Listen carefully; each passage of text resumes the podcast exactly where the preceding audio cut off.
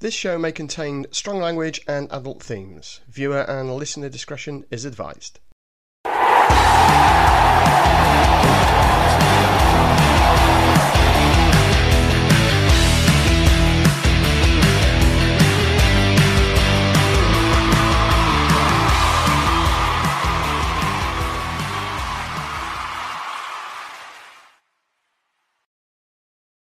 Good evening, everybody, and welcome to the 22 Dropouts, your favourite podcast and YouTube show, talking about all things uh, sort of around rugby.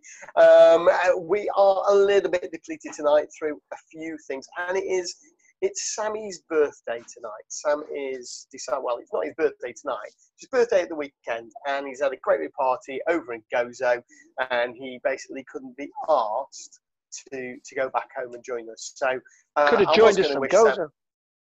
He could have done, and I was going to say, let's sing Sam happy birthday. Let's raise a glass to Sam and say happy birthday, but fuck off. He can't be I've got a, to come bit, got, got a better idea. He ought to be publicly shit on. He ought to be publicly shot. He ought to be left in a West Country shite house unless they're to fucking well rot. Talking of West Country shite houses, um, Tom, how is Gloucester? well, I'm still I'm still not ma- eh, been able to make my way back over there just yet. So I'm still in uh, not so sunny Kent. Um, but soon I'll be heading back over to the West Country, back over to Gloucester, and seeing what chaos has been caused while I've been away. what chaos do you think could have been caused while you're away, Tom? Well, at the rugby club, there's certain chaos that's going on at the moment, which I'm sure we will discuss. Um, With a certain someone being slotted in, and all the Gloucester not so faithful, it seems at the moment, getting a little bit pissed off. Uh, anyway, um, James has already interfered tonight, um, right off the back. So I've now got to put one of those lovely little warnings about bad language on at the beginning of this. Uh, although I think I did go there first with the F bomb. You did. Did. I did, yeah. So how's things up in uh, in sunny Scotland then, James? What sun? It's been absolutely tipping it down up here in Inverness today. Might be a bit dreich at the moment, though, to use a Scottish word. You need Sam to interpret that for you. Hey, there is one good thing. There is one good thing about Sam not being here, and that's we don't need bloody subtitles at the bottom of the screen whenever he talks anymore.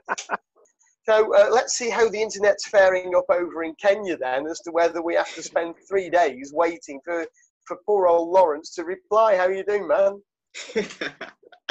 yeah, I'm keeping well, Michael. Good. And what's new with you over there? Um, nothing really new, but uh, what I can say is the weather is really nice. Maybe. Don't Listen, rub man. it in. Don't rub it in. All right. There's one thing the British hate most. It's people talking about our bloody weather. That's our job.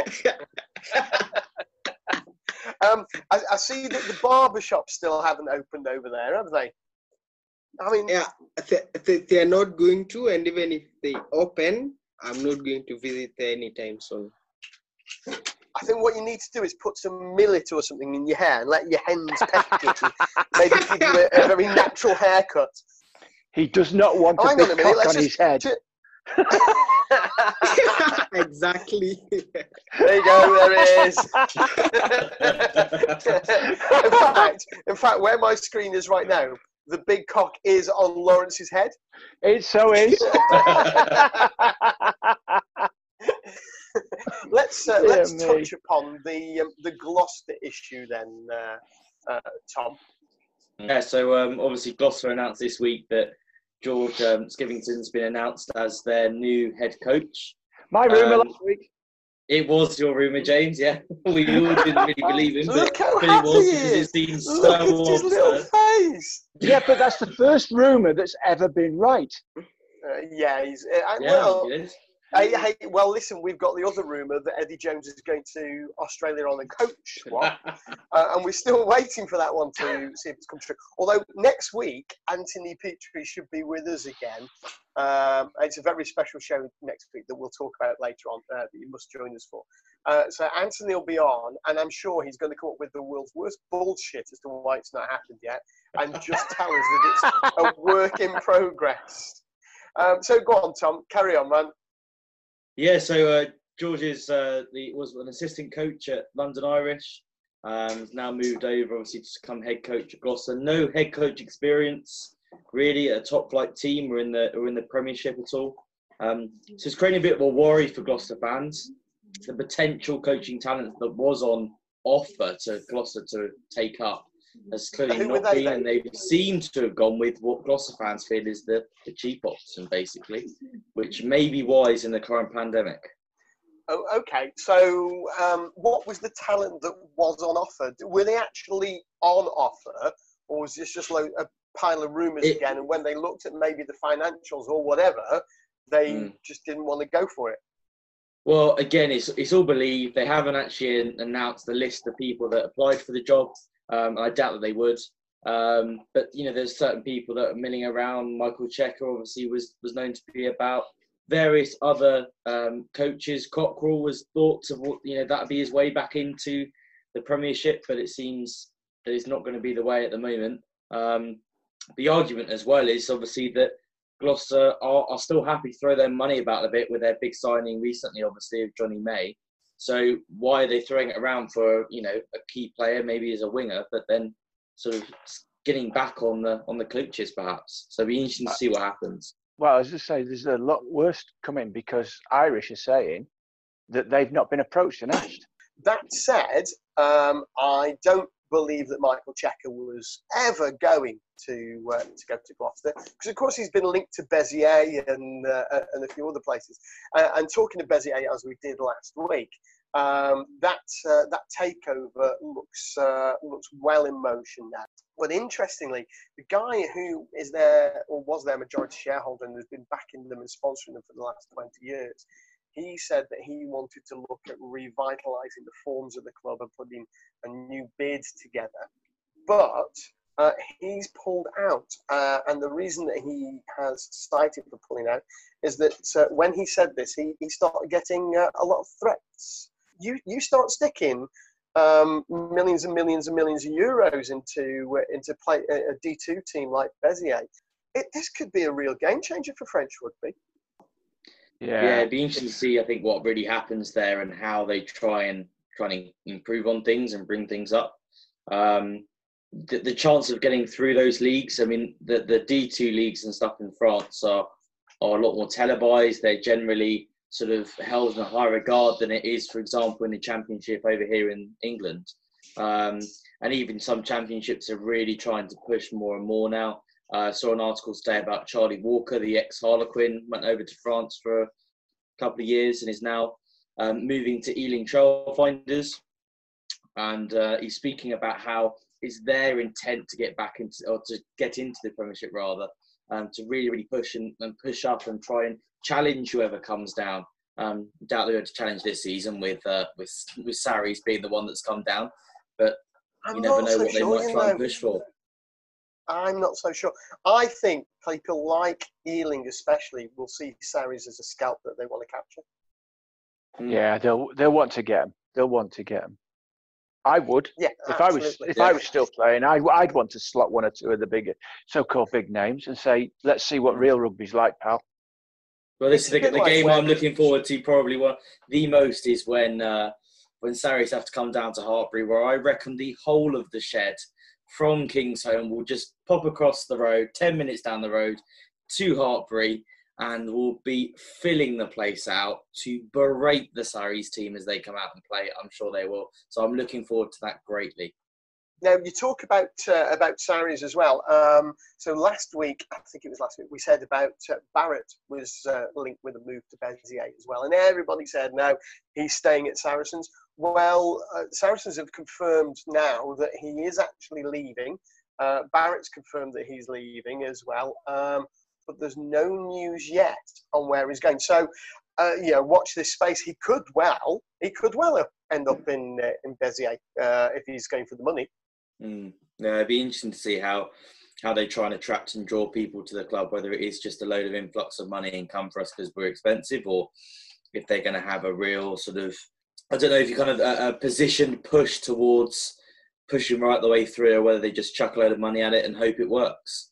Um, you need to sort of have the right management in place to make sure that a club like that works because you can chuck as much money at rugby clubs as you like. if it's not done the right way and it's not done by someone with a rugby brain, it's going to go absolutely nowhere, and you're going to be in the drain with all your cash. And what's the transfer news over in Kenya? Do you have these these problems with everybody wanting to pop across the water to Sri Lanka? Not yet, actually, but only the probably trending news right now in Kenya is that uh, the immediate former Kenya Sevens coach Paul Feeney, a New Zealander, um, has left his job, or rather, Kenya Rugby are not are not in a position to pay him, um, considering the unprecedented times we're in. So they're still in search of a um, new coach, and luckily, I've applied to be one. I could just see that now. running out, running out with the team through the tunnel in Dubai is little Lawrence coming out as the coach for Sevens. That'd be ace. I, I can, I, Any of those Kenyans, they're like this tall. yeah. except Lawrence, who's about this tall.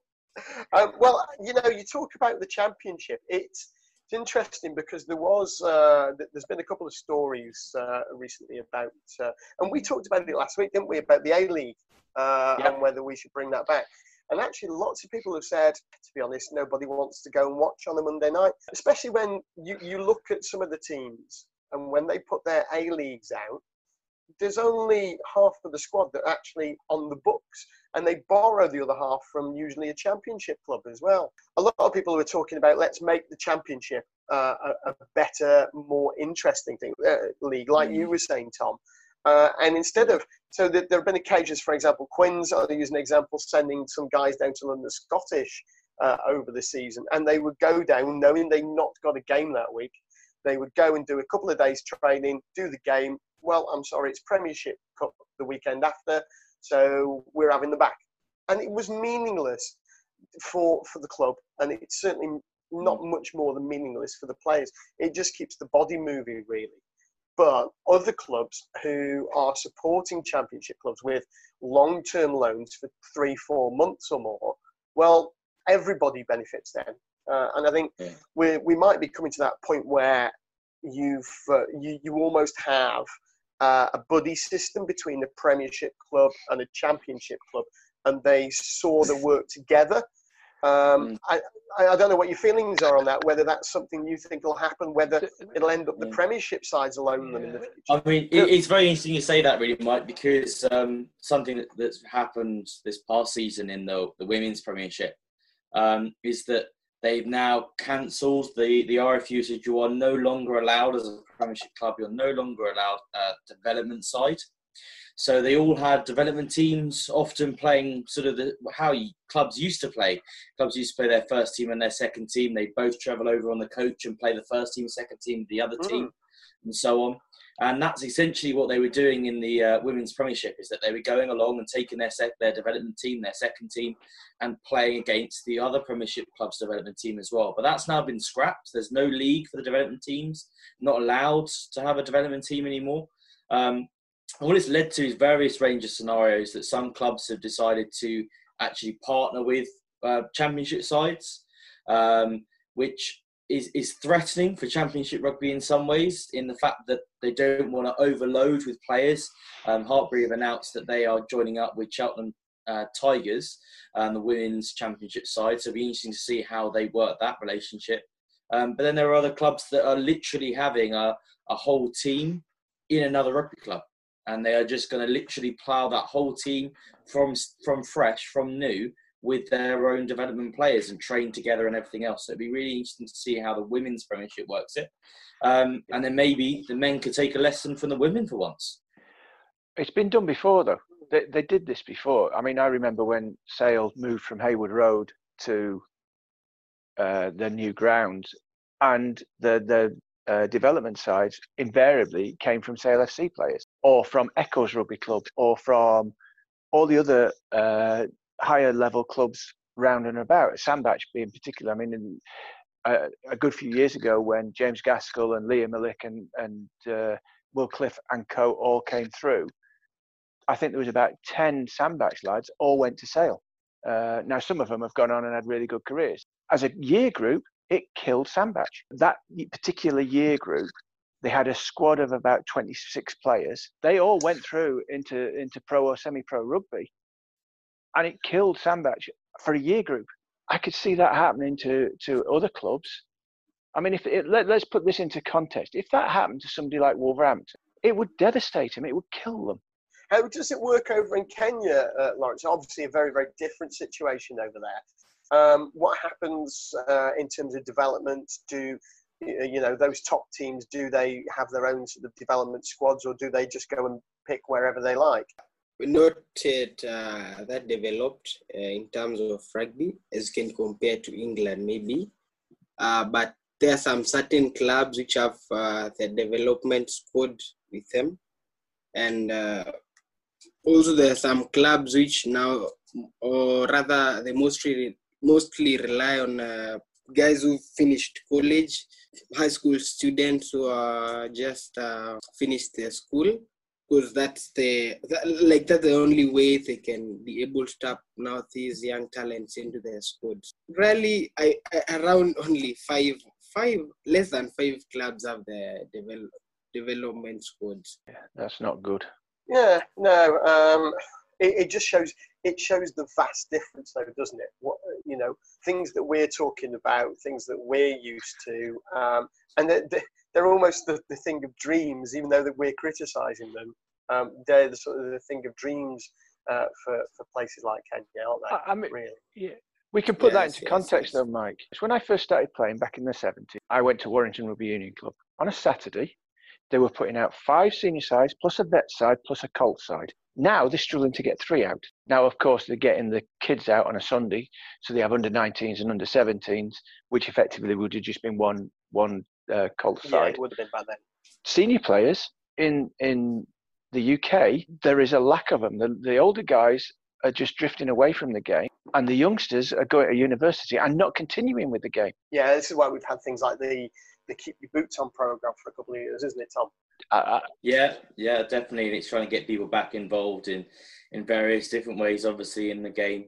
Um, and it's it's sort of been successful, I suppose, in trying to increase the refereeing and stuff, for example.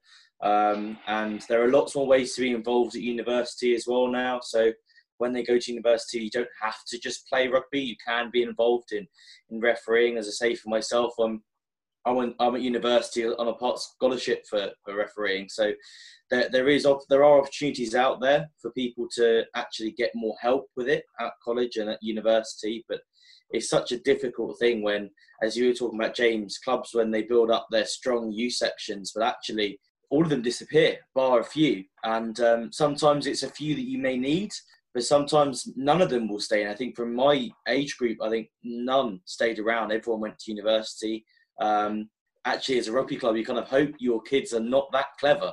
Um, so they stick around. Yeah it's, it's um, always the tough one isn't it? How do you feed into your adult I mean, what I'd like to see is when these kids go away, when they go into the professional, semi professional game, is that when they get to the 29, 30, 31, where they're not getting the professional contracts anymore, go back to where it started from. Go put something back in to your junior club you don't see yeah, it even if, it, even if it's not where you're living at the moment. So you could have you could have grown up in the northeast, yeah, absolutely, at, Gloucester, but you know you're going to have or easily make some ties and some friends at, at a, an amateur club around the area.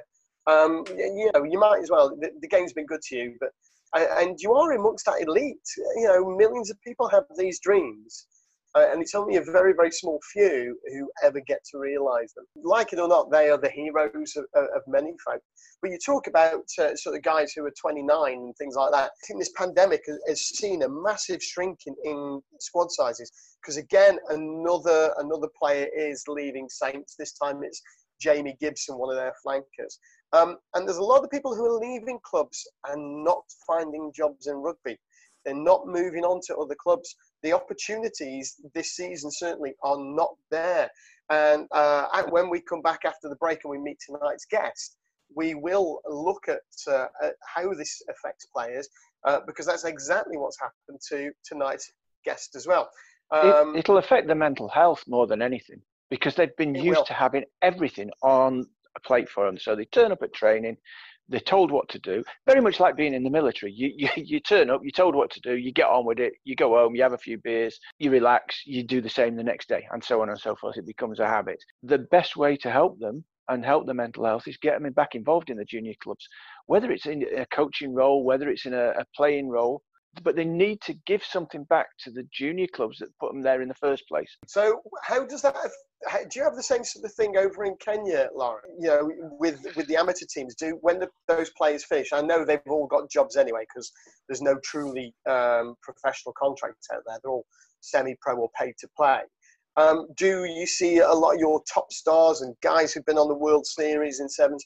Do they go back to uh, their amateur clubs? Just an honest answer only say around 10% normally go back and uh, give back to the community as james is alluding now. I think probably it can be made mandatory for any senior chap who's um, maybe a legend to all these youngsters that are coming in to just go back to the rugby clubs around them. It doesn't necessarily mean where the club that, that he's playing for, because there are so many rugby clubs around. Uh, so they just go there, even if it means to coach the young kids, even just a motivational talk with them. I think it can help them also for them to to to achieve their dreams, to achieve their goals. When those those players are starting to get to the end of their careers and they're looking at the next option, the next thing that they can move on to, and for example, a lot of players look at going into coaching. Um, and what typically happens is rather than going into a grassroots club and helping out, a, you know, I don't know, under 16s, a Colts team, something like that, they get pumped straight into coaching with their academy or in their DPP setups. Really, it gives them a bit of an artificial view of, of, of rugby in that sense, in that everyone at that age is not as switched on and wants to be there as much as the kids do at the DPP and the academy because they are the very select few. Um, and it also means that new new coaches have a little bit more of a barrier to get through because they've had to start at the very bottom and the, the players have already got that extra they've got the connections for a start and then they've yeah. also got that that next uh, added bonus of already starting at a higher level so by the time you've worked up to DPP Academy as a, as a regular coach, if you're trying to push on with your career, someone else is already a pro player that's maybe finishing off is already going up because they've been able to jump straight from that level. And uh, it's a very difficult balance to get there as well, I think. Yeah, you've yeah, only got to look at, at, all around the Premiership and, and even a bit below, uh, and you, you go uh, and look at those coaches. How many of the coaches are guys who've just started the coaching career maybe because of kids or whatever and gone through to the professional game. They're almost all ex-players at the top end of the game. Yeah, and it's understandable. Of course, it is. But it's just it's uh it's difficult sometimes when as you going as a coach and you are usually asked, or or what level did you play to? You know, from the players, there's an expectation that you're going to be a better coach because you played at a certain level, and actually yeah, Lancaster be way better because they've been coaching for that whole time. They've had the experiences, they've learned the lessons, and they are at the level now where they can fully understand. Stuart Lancaster didn't uh, play at a, a, particularly high level, but he's not a bad coach. Yeah, well, well exactly. was, yeah. Well, so he is, the, he is again now. He is again now. With, yeah, he was with, uh, crap when he was with England. Did, did you notice how nobody backed you up there, mate? and on that bombshell, we're going to go and we're going to take a, a short break. Uh, we'll be back with you with our special guest tonight right after this.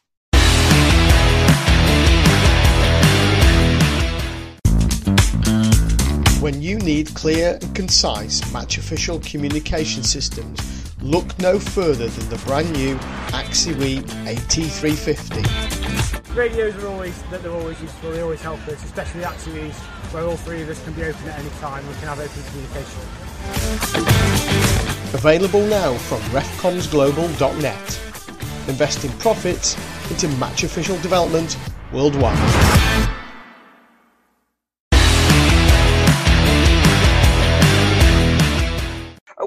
Part two of the 22 dropouts. A slightly deleted 22 tonight. Uh, we're still not saying happy birthday to that fucking idiot over in Malta who won't be bothering to join us tonight uh, because he's too busy getting fished. Uh, but we are really grateful that we're joined tonight by the wonderful uh, Oliver Stebbin. Say hello, buddy. Hi, guys. Fantastic. No, uh, if only you knew what we've been talking about before. Uh, but anyway, um, oh, just before the break, we were talking about uh, A League Championship, how that fits in with the Premiership, and all of that sort of stuff. What's your take on that as being somebody who's uh, who's sort of been through that quite recently? Yeah, well, I think yeah, the whole A League setups is a really interesting one. Um, I'm trying to think back when I first started playing A League. You'd have a you'd have a sort of mixture of teams where you get the sort of traditional teams that were um, just 18, 19, 20 year olds. Um, you'd get the teams where there'd be a mixture of players. They'd also get in some ringers from other clubs just filling numbers. And then you get the sides like Leicester and uh, Harlequins, I remember playing against, where it's practically a full international side at times. Um, so I think it's a very difficult situation for for Premiership clubs to navigate. However, saying that, um, I think playing competitive rugby at a young age, especially those sort of early years of sort of professional career, 18, 19, 20, is absolutely paramount. And do I believe all the A League sides go in there looking to win and looking to to sort of get the best what they can and win the competition? No, I don't think they do. I think a lot of A leagues are set up so two or three lads get a chance to play, and the other sort of ten or twelve are sort of there to um, to make up the numbers, as it were. Um, I would, I would, with the championship, I think, um, I think the sort of link between two clubs. I've seen Bedford and Northampton have just done that, and yep. for a club like Bedford, that'd be really useful. I know they're on a small budget, um, and and getting that link um, would be very vital for them, and also for Northampton to send out their sort of that sort of transitional age from 18 to sort of 21, 22, give the boys some competitive rugby. And uh, the championship's a tough breeding ground for a lot of players. I've seen seen players who've gone on to do well in their careers, and especially sort of young front rowers. Uh, they've gone on to have international caps, and they've sort of learned the hard way in the championship. And I think um, the more players are exposed to the championship uh, and sort of men's rugby, I think the better for the for the game. Yeah, I suppose it, it, depends on how it's done, really. But um, yeah, I, I, mean, when I watched the A League uh, at uh, Henley with Wasp, I, it's 15, 16 years ago now, and it was a, it was a much different competition to the one that we see today. Uh, and, and, so I, am not really comparing apples with apples, unfortunately. Mm. Um, I, certainly see the benefit uh, of having a really, really good second tier competition like they do in France. Um, and that is the feeder almost yeah. to uh, to the elite clubs, rather than this this ad hoc sort of um, academy state where you take as many people uh, as you can, just so that nobody else can have them, and then their hopes are dashed a few months later or a few years later. Yeah, I think the academy system, whilst for the elite, the very elite kids that come out of it, it works perfectly. I think the sort of generation who aren't ready to step into Premiership rugby at 18, 19, 20, uh, I think, especially when I was younger, those sort of guys got left behind. I know they're working a lot harder to keep guys on. They keep guys on academy contracts till 22, 23 to give them that chance to progress. Um, but like you say in France, I mean, it's a different, it's slightly different there because I think rugby's a lot bigger sport. The second tier is supported massively, big grounds, big uh, big attendances, and what have you. Um, but I think having a having a, a strong championship is so vital. Um, I, I, obviously, the recent progressions of cutting championship funding. Then you look at the England team, where I think 15, 16, 17 have played in the championship at some stage. Um, they didn't come out of the academy at 18, or well, maybe one or two did, but at 18 and were able to play international rugby straight away. They had to learn somewhere. I think a competitive championship, a properly funded championship, is um, is a very very important thing yeah, it did strike me as a bit of an odd decision that, um, and a very mm-hmm. odd statement to make. Um, I, I, I, don't think we give enough store really to the championship in this country, and I think it's about time that changed. I saw they looked down their noses, in my opinion, on the championship. But then you look at clubs like Bristol; it took them ten years to come back up, or the best part of. Um, yeah. They stacked, stacked a squad countless times over with superstars, internationals, and and didn't get it right until Pat Lam came in. So it shows how competitive the league is. Very rarely does a team go unbeaten. I know Falcons did this season, but London Irish had some scrapes. Worcester had had to spend two years down. As I said, Bristol spent a long while down. So I think looking down their nose at the championship is is a very dangerous thing to do because it's it's sent a lot of players further forward up into the Premiership and, and further on into international rugby. Well, there's no guarantee that uh, Sarries are going to come straight back up, is there? Well, it'd be interesting. Obviously, I, I, I've got no doubt that Saracens will win the league. Um, however, will it be plain sailing 50 nillers each week? I, I, don't think it will be. Um, there'll be a bit of a culture shock for I think for a few Saracens boys who I'm sure they'll be more than capable of of doing whatever's required. But you're not going to nice big stadiums um, like the Ricoh and places like you're going down to Pirates. You're going down to the Rec at London Scottish or Richmond now as well. Um, you're going to get change in tiny changing rooms that aren't the nice, nicest, aren't the most friendly. Bit of a partisan crowd. Oh, they're, not, they're not that nice at Tigers either. We were talking. Oh yeah, well week. true. But when there's when there's sort of twenty thousand shouting at you, it all kind of morphs into one. But when it's a thousand, you hear every individual sort every of every single one, yeah, yeah, and you hear all the abuse you kind of get, and it's it's interesting. It's definitely a, a, a, big change of scenery, which I'm sure those boys will, will cope with, but it might be a, a shock along the way. To be fair, it's the same for referees. I mean, you get shouted at when there's very few people on, on the on the touch lines, mm-hmm. but you always always know when you're having a good game because you get the same crap from both sets of supporters. and both benches. yeah.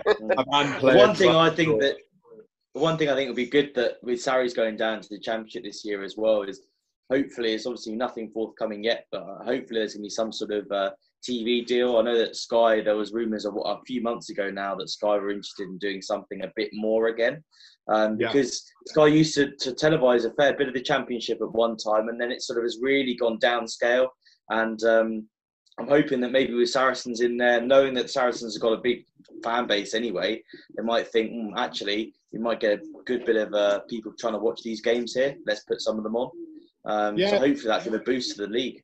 Hopefully, yeah. Um, I mean, the, the, TV thing's a, a, peculiar one. Obviously, I know the championship doesn't make um, a great deal of money, but I'm not sure how the deals are worked. I know Premiership Rugby is, is its own entity, but I don't see how the RFU or the powers that be couldn't do a TV deal that where Premiership Rugby or International Rugby is sold on the same rights that Championship Rugby is and sort of taken on Championship Rugby.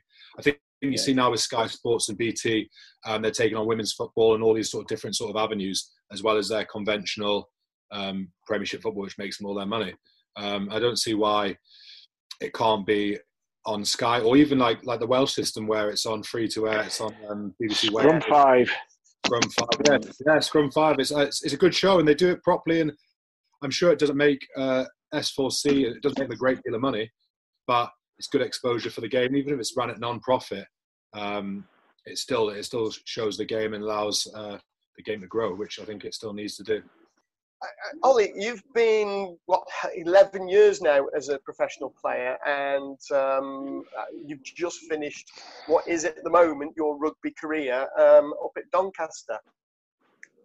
Yeah, uh, so left Doncaster in uh, in February. Um, unfortunately, got injured and uh, powers that be decided that they should terminate my contract, um, which wasn't wasn't the best. But uh, yeah, 11 years of um, ups and downs, and it's been a interesting ride, and maybe a little bit more left, but uh, who knows. Now, weren't you supposed to go for a medical for another another club this week? Yeah, I'd agreed to sign at um, a club in, in France. I was actually supposed to fly out tomorrow, which is interesting. Um, done the paperwork, and unfortunately, um, they've decided to, to, pull out, which is uh, an interesting one as well. Um, but I mean, rugby sort of throws these things at you, and uh, you're never really sure where what's coming and what's going. But um, bit of a tough one Go to, to Béziers, they're going to have loads of money next year. Yeah, I've seen. They're recruiting yeah. hard, aren't they? Get your agent yeah. to ring Béziers up tonight. No, if, if, only. I think they might be signing the uh, the Harlem Globetrotters there with the money that might be coming in. So there's, there's been an awful lot of rumours as to who's going there. Uh, I have to say, um, you know, and, and some of them I actually think we'll probably end up there uh, because the, if they if this deal happens and they throw all that money at it, it's uh, you know happy days for a lot of people because and you know this is not just you. We were talking about it earlier on. We're seeing an awful lot of people now who are leaving rugby. This this whole pandemic thing, plus the uh, reduction in salary cap, uh, the funding cuts to the championship. The clubs just don't seem to have the money, and they're just downsizing on their squads.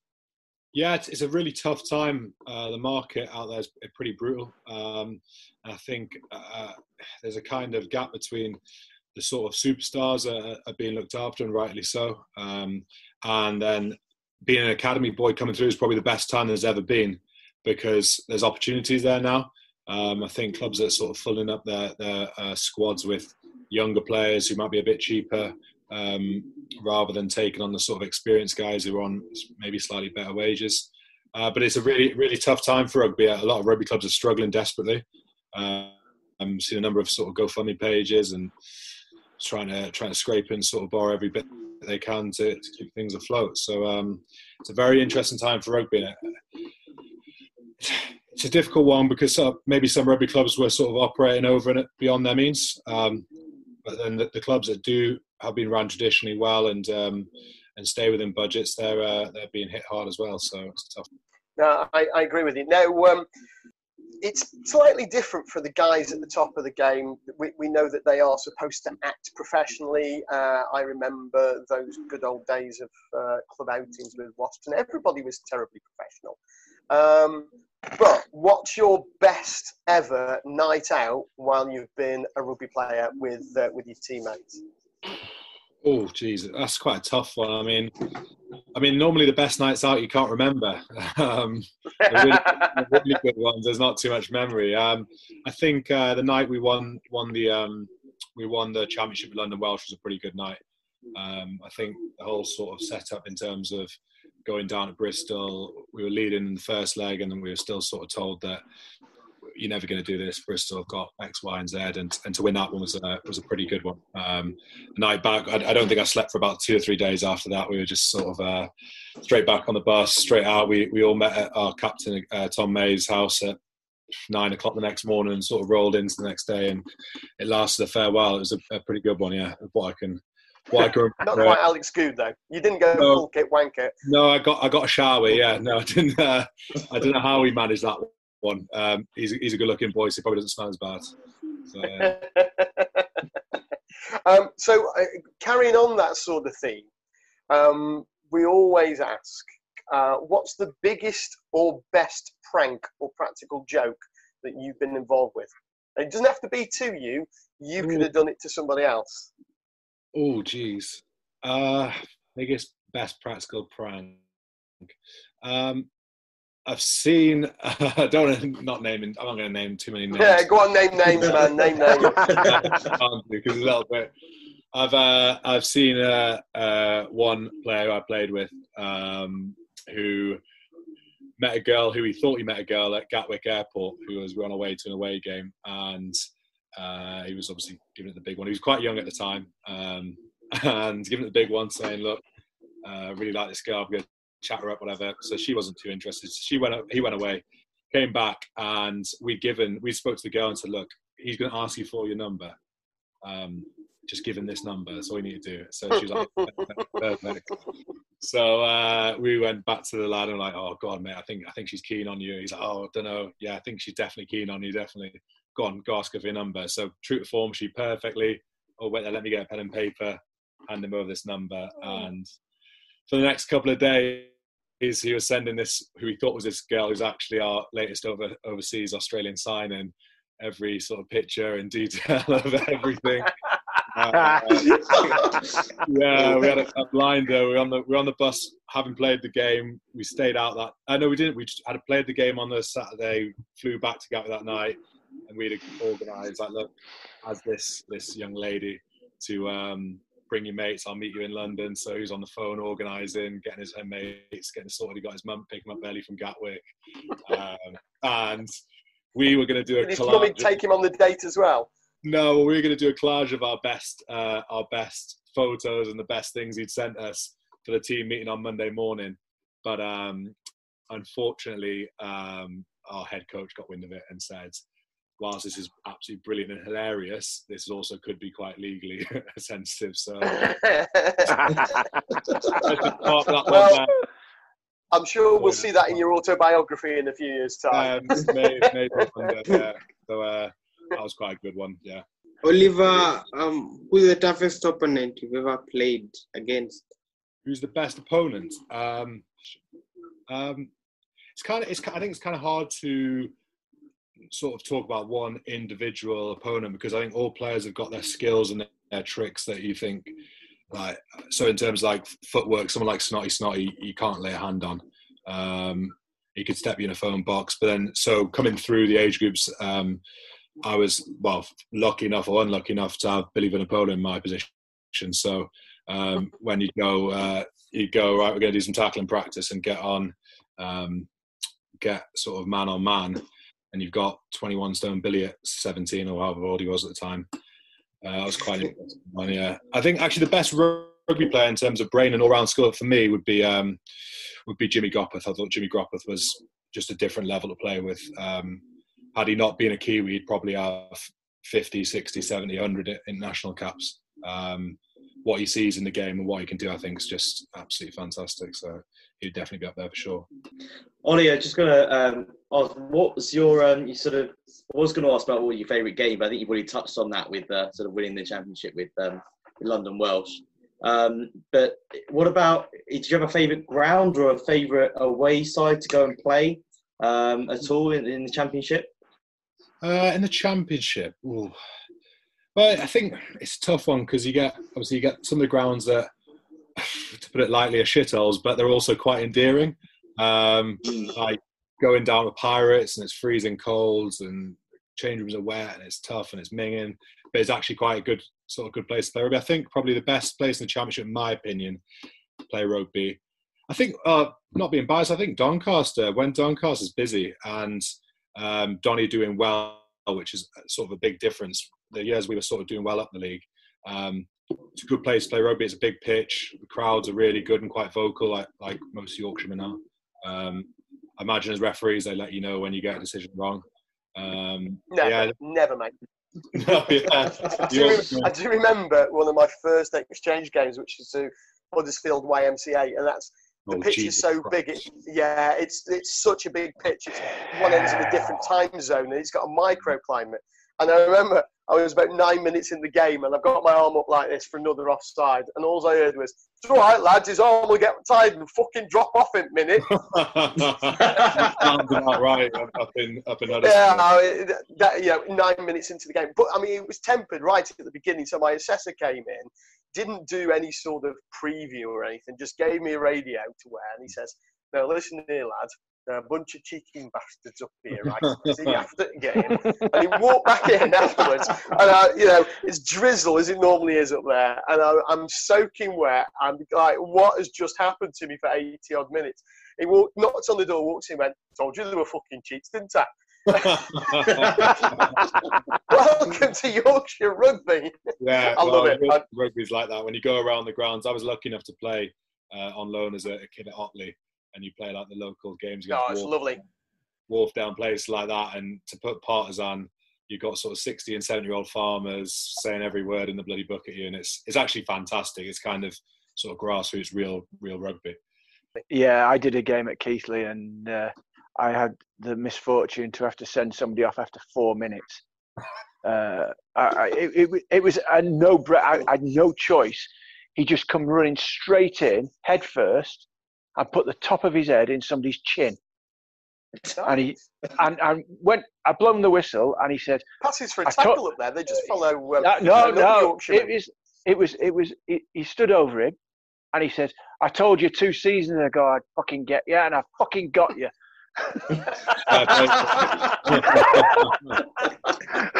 I mean, I've got nowhere. Sweet, isn't it? Yeah, you've got nowhere. You've absolutely got nowhere to go.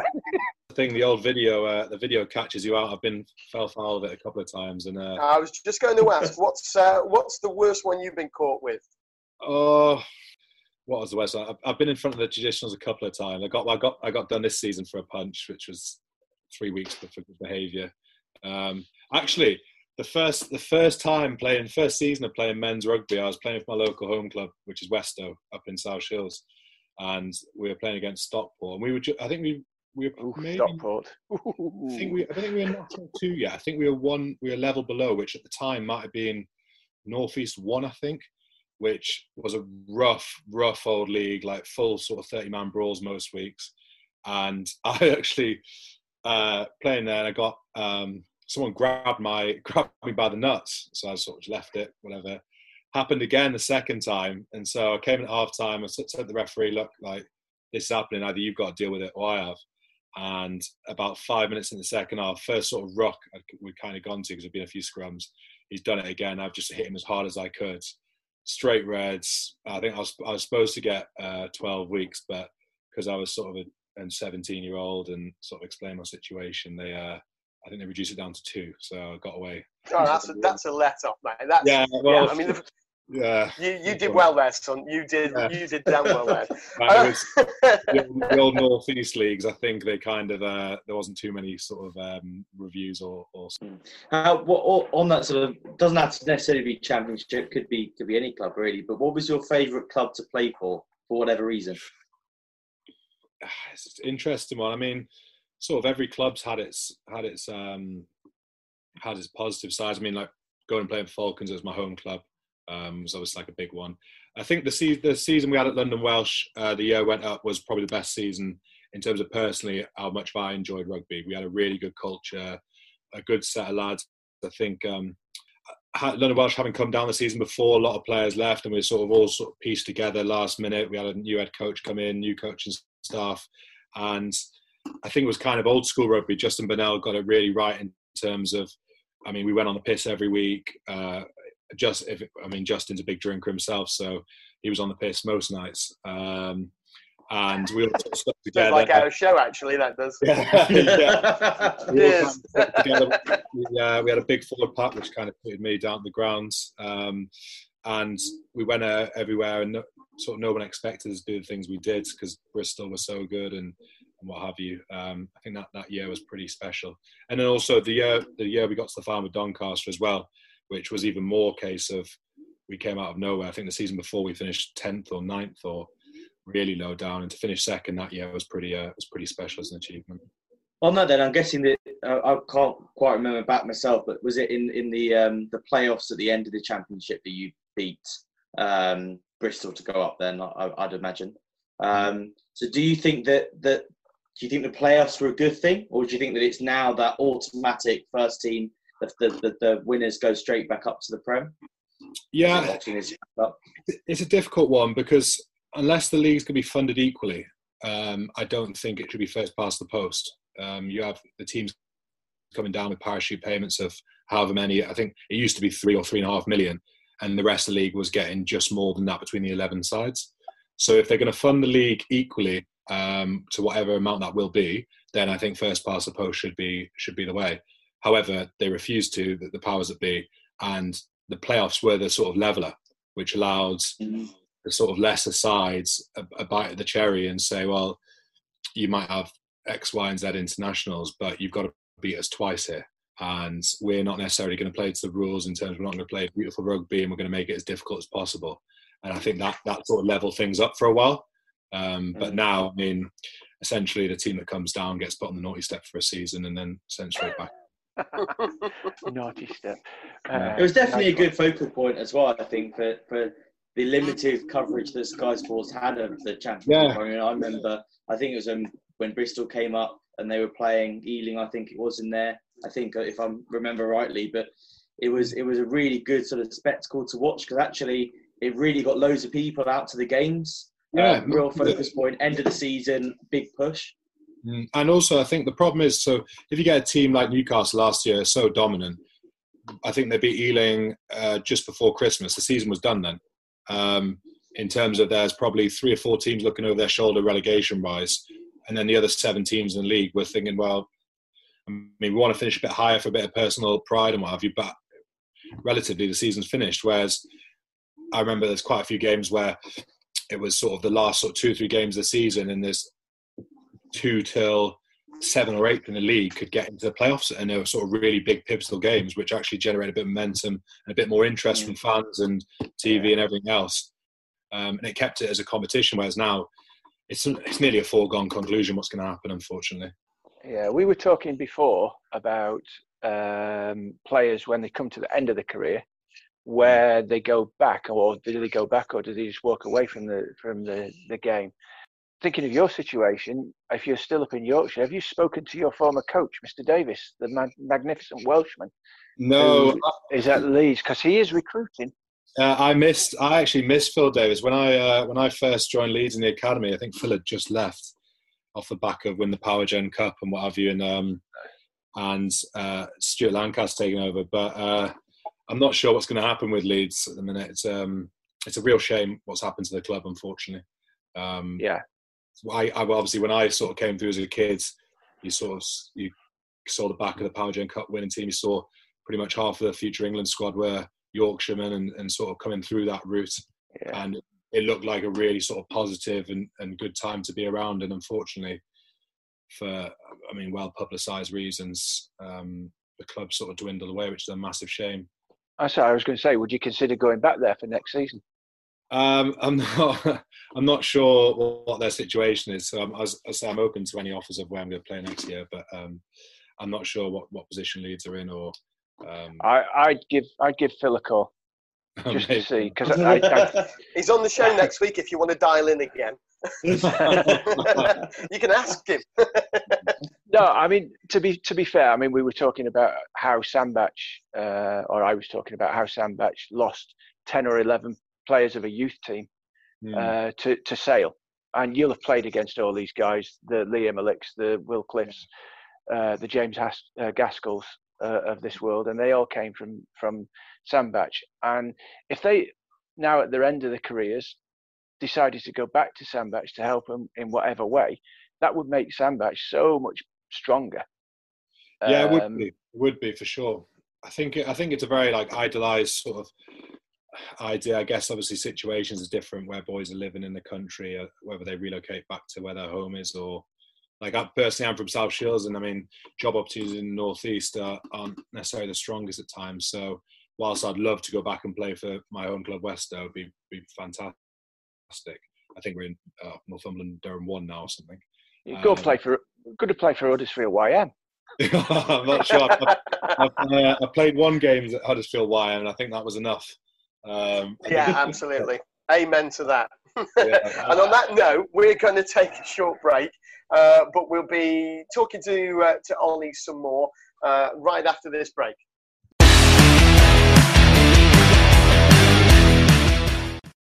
Uh, welcome back to part three of the 22 dropouts. Yes, we are a YouTube show. Yes, we are a podcast, but you know that already.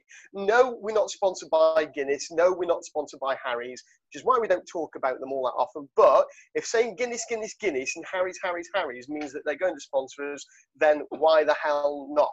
Um, so there you go, marketing men. We will say your name whenever you like if you uh, want to sponsor the show. Um, now we've heard tonight from uh, from Ollie uh, about uh, all the things that he's been through uh, and uh, his opinions on the the championship structure and things like that. Um, as we talked earlier, Ollie at the moment hasn't got any uh, any deals for next year. So if you're a director of rugby and you're looking for a, uh, a class at number eight, um, we'll make sure there's a link to his show reel on here as well. Get my script, we'll, might live Twitter on there. Yeah, yeah, um, but we will miss out that dump tackle that we all think you should have got a yellow card for. um, more of that later on if we get time on tonight's show. We might we might talk about that. Um, so Ollie, what is going through your mind at the moment, uh, given the, the, the, the, fact that the, the contract in France has fallen through? Um, what are your thoughts now? Where are you thinking? Are we thinking rugby, outside of rugby? What's, um, what's going through your mind? Well, I think it's an interesting one. It's just sort of a time of um, assessing all sort of options and, and, what's available out there, whether that be staying in full time rugby or, or, or semi pro or, or leaving rugby altogether. Um, I think obviously the whole world's in a bit of a mess right now. Um, it's slowly sort of recovering, and rugby's uh, being hit as hard as sort of any industry is at the minute. So the opportunities aren't necessarily there as, as what they were before, and, and certainly the money, um, as we've seen with, with the budget cuts and the, the salary cap reductions, isn't um, isn't quite what it used to be. Um, so yeah, it's an interesting time having a lot of conversations with a lot of different people and uh, and what the uh, the ideas are and the options to me moving forward, which um, still remain very much open. So, what sort of areas, if it isn't going to be in rugby, or you've got to find something else as well as rugby, what sort of areas do you want to work in? Well, it's an interesting one because obviously joining sort of joining Leeds Academy at 16, I've never actually worked a, a real day yet, which is uh, some people would say it's quite a skill at 29 to get that far. I think, um, uh, but yeah, so I'm, I'm, I'm sort of open to a lot of suggestions. I, I managed to do my degree uh, through the RPA, which was um, business management leadership. So I think there's a lot of sort of transferable skills. I think generally a lot of rugby players have a lot of skills that are very useful to a lot of companies. Um, Definitely. Which might not necessarily be sort of the, the generic sort of CV skills, but actually, I think a lot of things that rugby players have to go through and, and deal with um, makes them a lot more hard and a lot more uh, sort of worthy of of the sort of conventional roles in, in business. Yeah, we talk about this all the time, and um, you know the, the consultancy that we own works with a lot of rugby guys, and we always say, forget the CV. I'm not interested in people uh, in, in, terms of just getting a model. Uh, uh, you know, another Barbie doll is just the same as the last Barbie doll, yeah. or the Action Man of Ken or whatever. Let's break that mold, and let's you know, you talk about transferable skills. I also see some massive resilience within sporting, well, particularly I have to say in rugby. Um, you know, sometimes you're you're knee deep in, in research. You're trying to outthink, outsmart somebody. You're trying to get all the information that you possibly can, so you can get your head down when you need to. You can work hard when you need to. You can change your mind and your decision making at uh, at the click of a finger as well. Yeah, very much so. I think um, people sort of underestimate their, their worth as rugby players. Um, I think the, the, abilities that a lot of rugby players possess, and as you say, the, this kind of stuff that goes on behind the scenes. Most rugby players now spend more time in meeting rooms than they do on the pitch, um, and the sort of the in-depth analysis and, and, and things that go on behind the scenes before you get to an 80-minute game at the weekends is what is what makes the game. So I think a lot of those skills are very transferable, and, and a lot of rugby players can talk very well. A lot of them are very personal, um, personal, personable, and um, and generally likable characters, which I think, especially in business, from my sort of limited experience, I think if you're if you're a good bloke first and foremost, or you're an interesting character, it's a lot easier to a lot easier to um to transition. And what sort of sectors have you uh, have you looked into, uh, and what what sort of areas of the country? Well, it's, it's only been quite recently um, that this sort of fell through. It was only last week, so I've kind of been, as I said, having a lot of conversations with a lot of different people. Um, my, my, degree was business management, so looking at all sorts of types of uh, business, whether that's sort of um, performance improvement and enhancement or um, general professional uh, professional solutions and skills. Um, but yeah, I'm kind of open um, to find out what what I like and what I'm what I'm good at or what I'm not so good at. Probably will be the first thing I'll find out and and go from there. I think one of the things about rugby players, though, is even if you don't like it, you don't like getting up early, you don't like doing a Bronco no. test, you don't no. like working hard in the drizzle and no. the frost, uh, doing contact sessions, but you have to do it and you understand that, and you have this never say die, never give up attitude. Yeah, I, th- I think also for a lot of rugby players, a lot of people say, well, you're very fortunate to have your job, which which you are, but the amount of people who can't be motivated to even go to the gym or go go for a run. And it's like come do that every day when you got 20 stone islanders running at you or uh, you get the Wattbike or you're on whatever. And it's for some guys that that's easy. I mean the, the sort of scraps and the fluffs the, the fit guys it's easy. But when you're 19 stone having to lug that up and down every day um, can be a bit of a bit of a drag sometimes I think the word I think the word is tenacity. I think most rugby players have got a tenacity uh, that you don't always see in the workplace from somebody going from university into the workplace into senior management positions. You don't see that tenacity. And I played uh, rugby. I've refereed for nearly 20 years. I played the other rugby game and got paid for it. You've still got to put the hours in. We were semi-pro back in the 80s, mm. and semi-pro meant you got 25 quid if you were lucky for winning pay, and you got mm. a tenner if you got losing pay and that didn't include the number of stitches you'd end up with because it, it was just a different game. Yeah, yeah, it's, it's, it's interesting. It's very very interesting. Also, rugby players have to deal with well, from day one, sort of dealing with like winning and losing, and, and when times are bad. Because if, if you're not performing as a rugby player, you're soon out soon out of work and you're soon out of a job. Which um, I think, especially going into a, a, traditional job setting, I think being able to work under under that sort of pressure, um, I can't imagine sort of directors and and board members and managers in normal business talking to the way that some of my uh, some of my former coaches and some of their choice language this, uh, uh, Mr. Yeah, Griffiths. you get sacked in business for doing that. Well, yeah, you'd think so, but in rugby, it seems to be a, like a, a positive character traits of most head coaches and DOR as well, especially the sort of old school ones where. Yeah, just- yeah. How, how did you find Griff to work with? Because Griff is a great coach. he's an interesting bloke, isn't he? He's uh, he's he's very Yeah. funny, very very witty. Um, I mean, the first time I was at Doncaster, what he did uh, with that group of boys was was fantastic, um, taking us from sort of tenth, and we, we we certainly weren't the best team in the league, very very much far from it, but um, sort of galvanising the squad and togetherness, and and all the boys enjoying it. With you know, uh, Glenn Kenworthy and Paul Cook, who are both fantastic as well.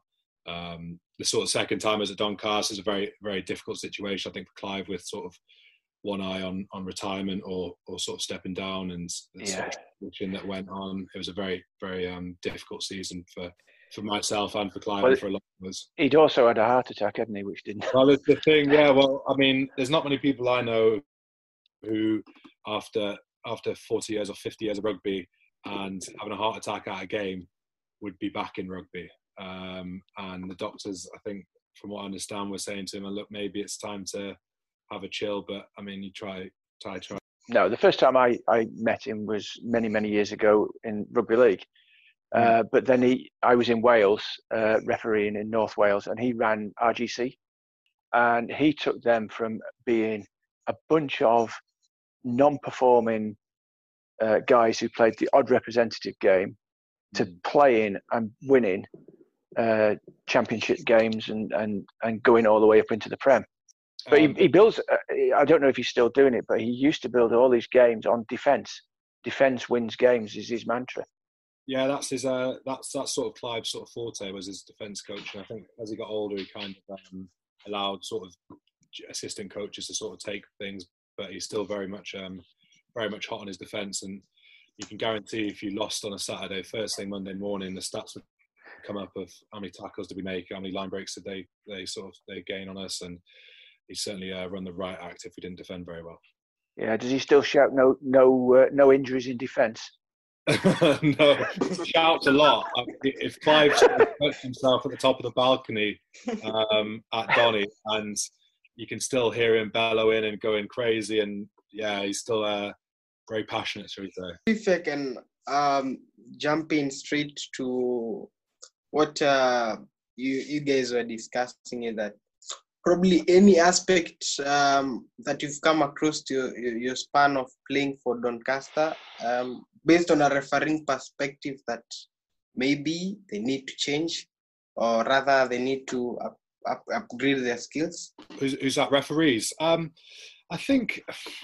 I mean, I wouldn't be a referee. You couldn't pay me enough money to be a referee, first and foremost. Um, we don't get paid. So, uh, it's a very, very tough job, and regardless what you do, someone's going to have an opinion on what you're doing, and someone's not going to like what you're doing. Um, I think sort of the move since throughout my career of referees going away from the traditional "you'll do as you're told," and if you don't like it, you're back ten, which I think there's still an element of, but I think generally um, the inclusion of talking to players and and discussing decisions while still maintaining the element of respect, which I think rugby's fantastic for, and it, and it keeps hold of. Um, but I think talking to players as a as a referee is vital because I think you'll get less penalties that way as a ref. I think players will be more on your side, be more inclined to work with you. I think the minute you get the old school referees, I'm, I'm not going to name any names of there's still a few around. Just in case you've still got a rugby career. Yeah, I- I- good, good shout, good shout. They've already penalised me enough, so I'm not. It's not can't get too much. Um, but the old school referees who I'll talk to the captain only, and if I hear any chat, there'll be yellow cards thrown out, and it's just. I think that sort of generation of rugby's kind of going. As I said, the respect What- just need to be there. What do you think about all of this appealing? So we, we as referees, um, certainly within England, had uh, a huge, as you as you know, had a huge clampdown on this appealing, and they're always nines with. It looks like it's a taxi with the door open, doors open because they've all got big ears, They're all and, and they're always they're always doing this. And, Right. it, and it, it, I'll tell you what, it drives us nuts because it just takes everything away from the game.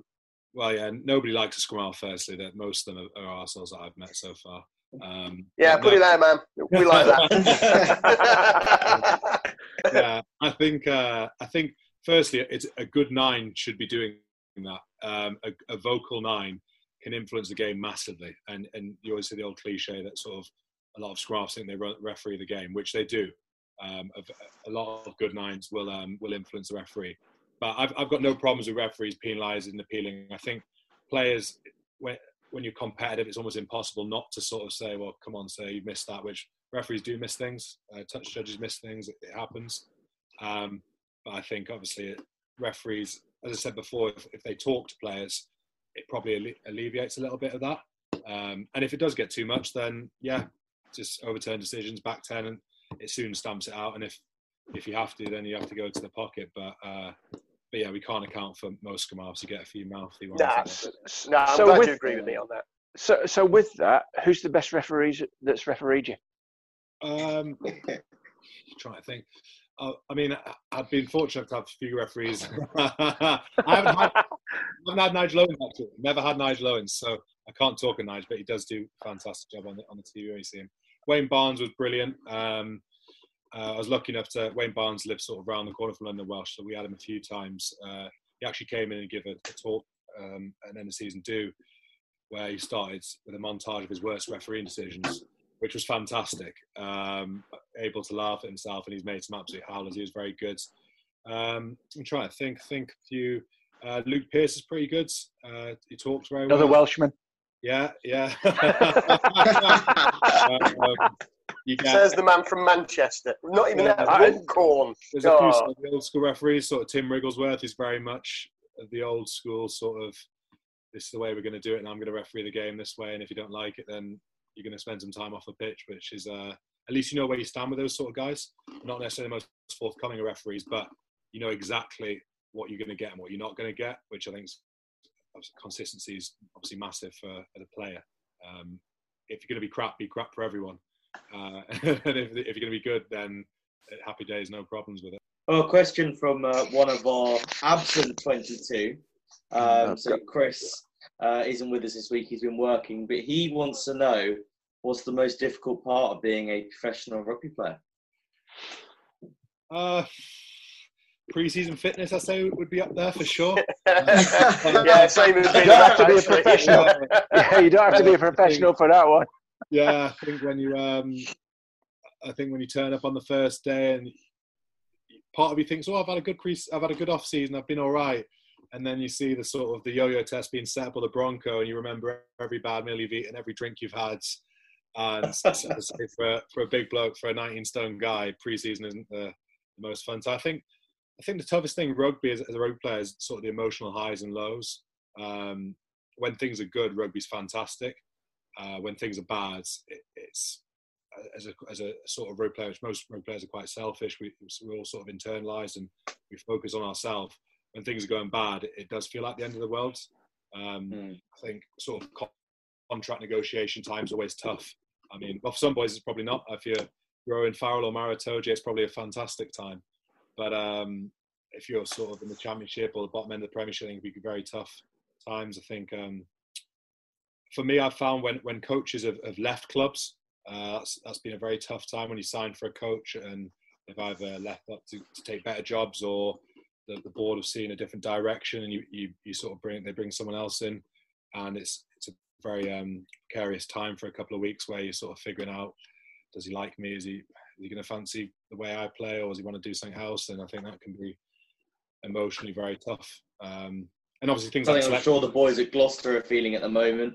Well yeah, um, yeah. with, with obviously uh, giving to move in. I think that the Sips has already tweeted out saying really looking forward to it, really support him, and be interesting to know whether that is a, a full whole wholehearted thing or whether that was yeah. I'm not sure I want to go his good side early. Yeah, I'm not sure whether that's a looking forward or looking back situation. That could be uh, could be the one, but I'm I'm, I'm hoping it's uh, for the positive. But yeah, I think selection's a very tough thing. Um, everyone's had periods where they've been dropped, and you've had sometimes coaches talk to you and say, "Okay, yeah, this is what I'm looking at. I'm looking at something different this weekend, sort of horses for courses," and you say, oh, "Yeah, I can take that on the chin." And then you get some coaches say, "Well, look, that's that's what I think, and that's the way it is, and get better." Uh, that can be uh, very emotionally difficult to deal with at times, I think. Well, just No. before we move on to tonight's rumour mill, we want to be introduced to your teddy bear over your right shoulder. Because he's sort of Teddy peeking out from your shelf, and we Oh. think he should come and say hello. No, no, definitely not. It's old. Definitely. Go and get your teddy. Ollie. no, I can't. Yeah, that's been there for about 20 years, unfortunately. So no, that's, uh, I'm in my parents' house, so unfortunately, I uh, I can't be. Oh, go and get your mum. We want the baby photos. no, I was, I was even uglier back then, so no, we can't be doing that. well, it's about time we moved on to the next part of the show, which is our trusted rumour mill. And again, we're going to put you on the spot, mate, because it's always down to the guest to provide us with the most hip hop and happening rugby rumour that you've received to date. Uh, as in, what's happening right now? Uh, Ah, any uh, rumours you've heard? Who's moving? Who's moving? Where? What? Um, I'm not sure. I- we don't already know. Yeah, I was about to say. Well, I think I think a lot of things are kind of up in the air still, as we said before with the market. Um, there's a lot of players who haven't decided their futures, from what I understand. So there's still a few few Sarries boys that are, I believe, looking elsewhere. But not to. I'm not sort of in the, the personal knowledge of that. I can't think of anything that comes to mind that is big. That's gonna. No, there's nothing. I, I can't think of anything comes to mind that's big. That's going to be sort of moving. I think most people, have been, most people have been announced who are going, and there's a lot of players who are with the with the restart of next season. I see Jamie Gibson today's announced that he's leaving Northampton, which is a pretty interesting one. Yeah. But yeah, I think there's a lot of boys who are still very unsure because of the season restarting, and I think there's going to be a lot of moves happening very late if there is uh, going to be happening. So Yeah, I- Yeah. I don't think Gibson's going uh, is staying in rugby either. I think he's looking now at other No. opportunities. he's a bright boy. I, I believe he's Oxford educated or Cambridge or UTL or something like that. He's a bright lad from what I understand. So I'm sure he's uh, got enough things lined up. So um, you've you've ruined it with the teddy bear and the baby photos. Yeah, you've ruined the rumour mill because you don't have one. No, Um, James, That- James, dig us out of the hole of the rumour mill, man. Oh well, um, according to one of my sources, who was very accurate last week, incidentally, uh, AWJ, as in Alun Wyn, mm, is um, both Bristol and Tigers are looking to sign him. well, I know Tigers are looking for a second row, so that does make sense. Very much makes sense. How tall are you? Can you play second No. row? No, unfortunately, I haven't got the work ethic. I don't think. Uh, stick, stick my head in, I've got the heart to stick my head in between those asses all day. You heard it here first. It's worse when That's a it's worse when they've had a curry the night before, mate. oh, I'd imagine. Yeah. I mean, I've, some of the creatures I've played with, like people like Colin Quigley, it's just not a place you want to be. Like, it's just he doesn't shout. He doesn't shout at the best of times. So, yeah, it's not a place. Oh, nice. So, uh, James, which one do you think he'll go for? If he goes anywhere, um, he'll probably go for Tigers because although he's a Welsh boy through and through and a Valleys boy, um, I suspect he'll be better placed for uh, potentially Lions, but uh, even carrying on with Wales, he'd be be- better placed with Tigers than Bristol. Although Bristol's closer to home. Yeah, he could he could just fly over the bridge and be at Bristol, couldn't he? Yeah, An hour. Yeah. thing is, could Bristol afford it? I mean, the, the Oh, amount of people they're getting on board at the moment is just Yeah. insane. They could definitely afford it, whether it's legal or not. Be it. Well, yeah, But within the within the, whether they do a Sarries or not. Yeah, Mr. Mr. Well, they assure everybody it's all underneath the cap. So we'll have to wait and see. Yeah, I'm sure. Yeah. Which, whichever side he did, if he did go, whichever side he went to, they would benefit from him because Yeah. he's probably the one of the biggest workhorses in in rugby in the second row, um, and a great guy as well. I think, especially for a club like Leicester, who've been in a seemingly a little bit of turmoil the last few years, I think bringing in a, sort of person like Alwyn with his leadership, I mean, you, you give him the captain's armband straight away and say, look, you've got to say, take us forward here, type thing. Um, Yeah, somebody that- to steady the ship that everybody can look towards. I know, I know he's old, but he's still got a good few miles left in him. So I, I wouldn't. I'd say that's a very shrewd sign if Leicester managed to pull that one off. So James is putting his money where? Bristol or Leicester? No, I think I think it'll be Leicester. I think it'll be Tigers. If he does go anywhere, it'll be to a club where he's got a chance of making a, a big difference. And yeah, I think he- he can be a Tigers, big fish in a Tigers, smaller pond over there. I think Tigers is the place where he'll make the most difference. I agree with that. Yeah. What about you then, Lawrence? What have you heard this week? What's what rumours are there uh, bounding in Kenya? I mean, there must be loads, mate. Obviously. Definitely, one is that I'm vying for the um, head coach job at the Kenya Sevens. That's not a rumor. The second that's, that's a fact that you've applied for it. but okay, maybe if I make if I make it a rumor, then I may be the next head coach. okay. Start the gossip. Again, But uh, two scoops okay, tonight. You heard it here first. I tell you what, Okay. and that'll be that'll be a party night, and all your outtakes, all of your bloopers talking about the colour and size of your cock, they will all come out, and they will be all over the Seven Series, mate. In fact, they're all over they're all over YouTube already. just to just to just to qualify that. no, Ollie, leave it there. Leave it there. I'll let Ollie worry. Ollie worry. Oh dear. He keep but on, on a serious note, on a serious note is that um, uh, London London Irish have filed a sort of uh, they are seeking legal action. Um, they're alleging that uh, the new head coach who's signed in by Gloucester um, that there was a breach of contract uh, during the signing in of um, the new head coach, and so probably in the next uh, few weeks, few days, we may be seeing uh, legal action being taken uh, because that's a breach of the Premiership um, regulations. Yeah, I know, and we talked about it at the very beginning of the show. There's been no complaint yet to the uh, uh, to the PRL, but that doesn't mean to say there isn't going to be one. I think um, I don't know. Do you want to go down that route, or should you just let sleeping dogs lie and crack on with what you've got to crack on with? It's an interesting one, isn't it? It's in terms of, um, I mean, as a, as a as a board of directors, I'd feel very uh, very pissed off that my one of my coaches has left. So that will make another club who's a rival stronger. So I mean, if it was in football, they they'd didn't want to let him go. No, exactly. So who knows? Yeah, well, we'll wait and see on that one. Uh, Tom, come on, you must have a rumor.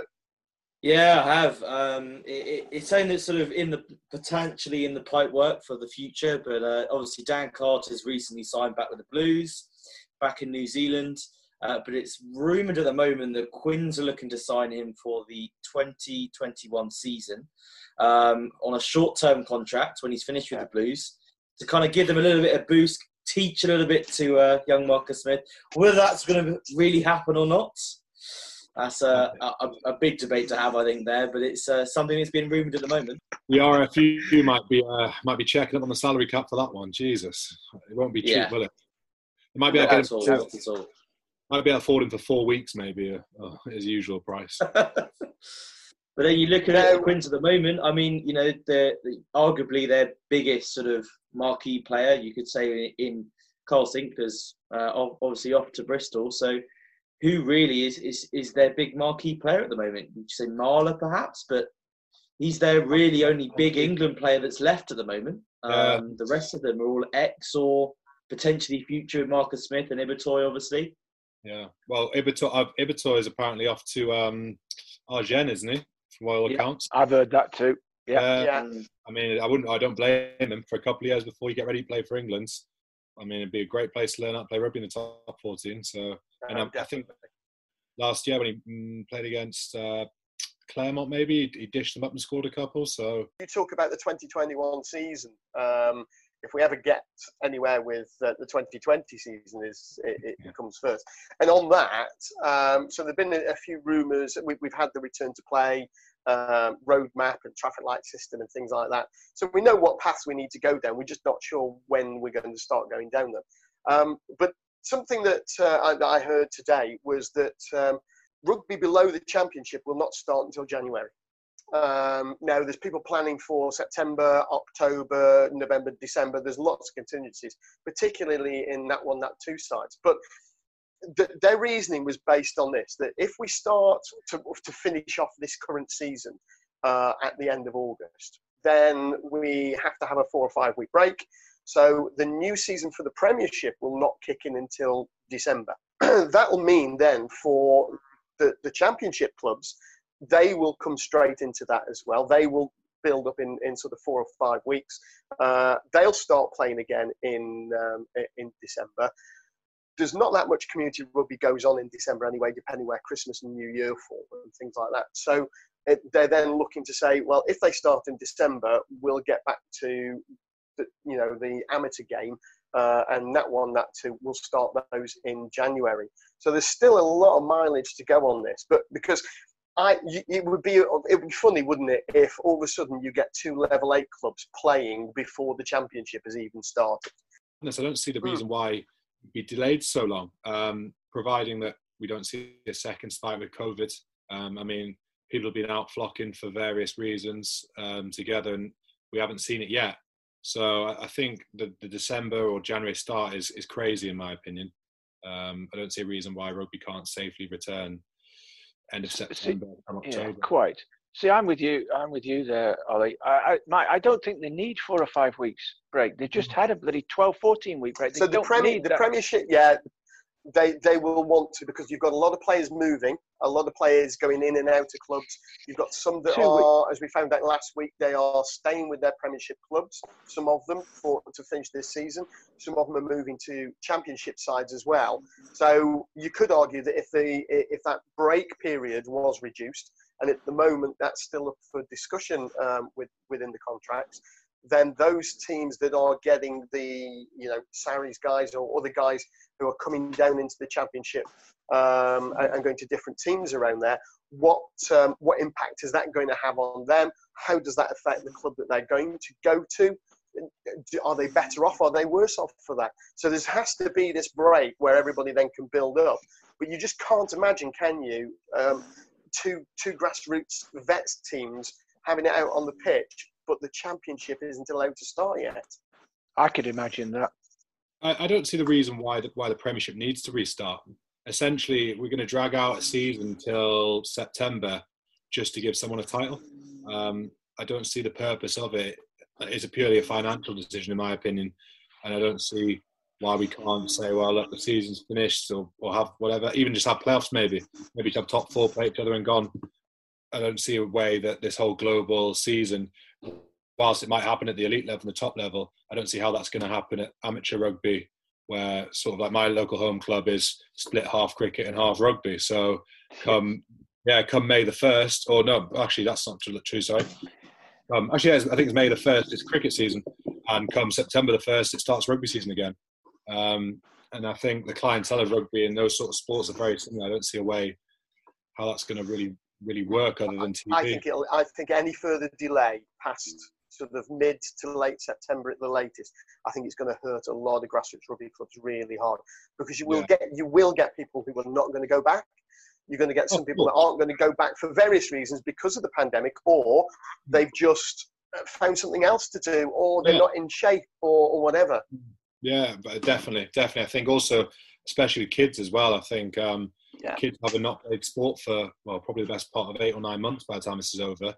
How many of those are going to go back into playing grassroots sport and playing minis and juniors and age group sport when they've been sat around the whole time and maybe they've sort of lost the love for it or or the want to play sport. So it can be a very precarious. And it's whether the parents want them to go back to it because of the, that risk as well. Absolutely, yeah. Um, sadly, we've run out of time for tonight's show. It's been an absolute pleasure having Ollie join us, and of course, tonight you're welcome to come back and keep us updated with uh, with what happens, whether it's inside the rugby or outside the rugby. We'd be we'd be really happy to to uh, to follow that journey with you. Um, now, don't forget, next week is uh, Doddie Weir's 50th birthday, believe it or not. Uh, and on next week's show, we've got a special for Doddie's birthday. Um, you'll have to f- tune in next week to find out all the details, but it should be quite raucous given the guests that are coming on as well. Um, do go and check out our, um, our, special interview with Jill Douglas that we did uh, a few weeks back about the Doddie Weir Foundation, and you can learn her most embarrassing moment of losing her underwear in front of the England rugby team. Just go and check out 22 Dropouts on uh, on YouTube. Don't forget if you're on social media, follow us, like us, and subscribe to us. Uh, go to at 22 Dropouts on Twitter, uh, Instagram, or Facebook. Um, make sure you like and subscribe to the show as well. Um, we'll see you all next week. Ollie, from us to you, thank you. It's been a pleasure. We'll see you again soon. Good night, everybody. Thank you, guys. Nostar. Cheers, Ollie.